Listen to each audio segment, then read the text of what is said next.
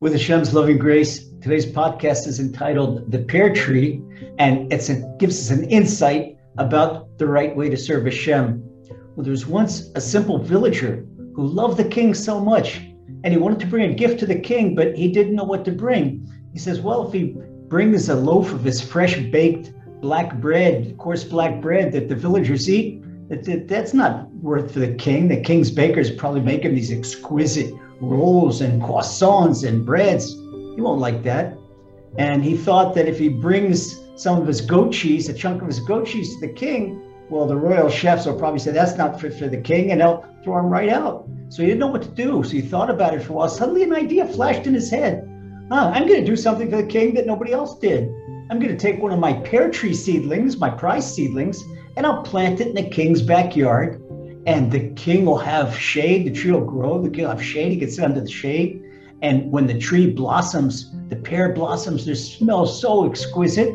The king will have the, the like perfume blossoms, and then he'll have the fruit. They'll have this wonderful, wonderful, tasty pears to eat.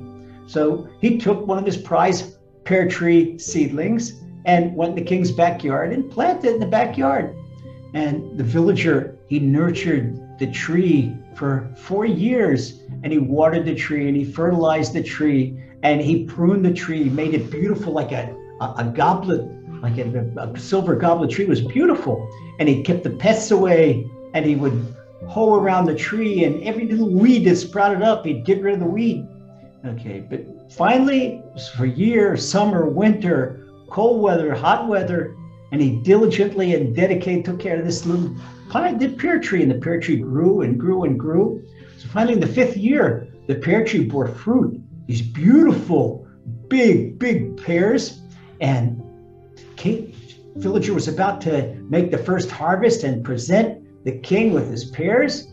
So the villager prepared some straw baskets that he could gather the fruit in, and he put them under the tree. And just as, he was about to start picking the tree, a wind blew through the pear tree, and this great big old pear fell off right the tree and hit him right on the head, back on the head. He saw stars. And he looked up and he says, Hey, is this the reward I get for five years of hard work and, and all this saying and then get hit on the head? Is that fair?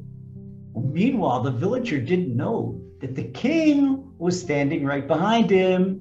And the king said, Villager, do you think that anything can happen in my own backyard without me knowing about it?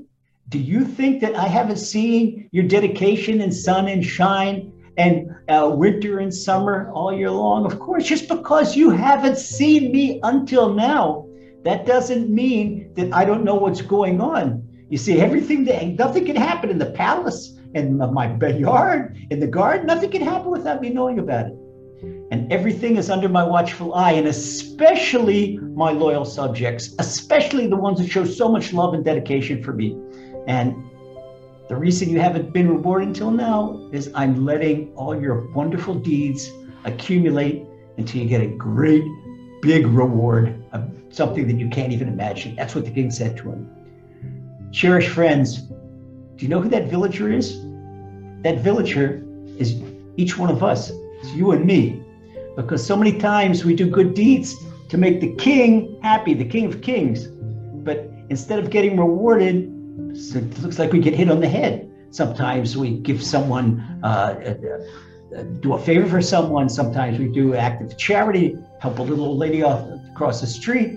And somebody helps little old lady cross the street and sprains his ankle while he's helping little old lady cross the street. That's the pear falling on his head. And so what? Not only does not get rewarded, he gets this. This is this is the reward I get. Uh, but you have to remember, without our knowing about it, there's the king right behind our back, right over our head. Nothing can happen in the universe. The universe is the king's backyard. That's Hashem's backyard. Nothing can happen in the universe without Hashem knowing about it. Not only that, Hashem gave us the power to do the good deeds.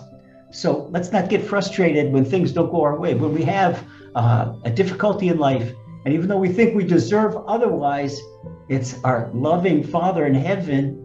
He's testing us He's testing us how much we really love him. And we show that despite the difficulties, we keep on bringing good in the world, keep on doing those good deeds. Then what happens is that we accumulate rewards that will only be paid for us in, in the next world. But meanwhile, we start eat. We have we'll eat the fruit in this world and the next world, because Hashem, He doesn't remain beholding. He doesn't owe anything to anyone. And if someone does something, shows love for Hashem, Hashem gives it back untucked. So never be never be disappointed, and don't look at the the bad that happens. Think about all the good you're accumulating, and continue to do those acts of loving kindness, acts of good, because the King sees everything. And not only that, not only for the good, and don't do it for the reward, do it for the knowledge that your good deeds give indescribable gratification to the King. And amongst the other things, you know what you're going to get? Hashem's help will get Mashiach and our rebuilt holy temple speeding our days. Amen. God bless everything you do.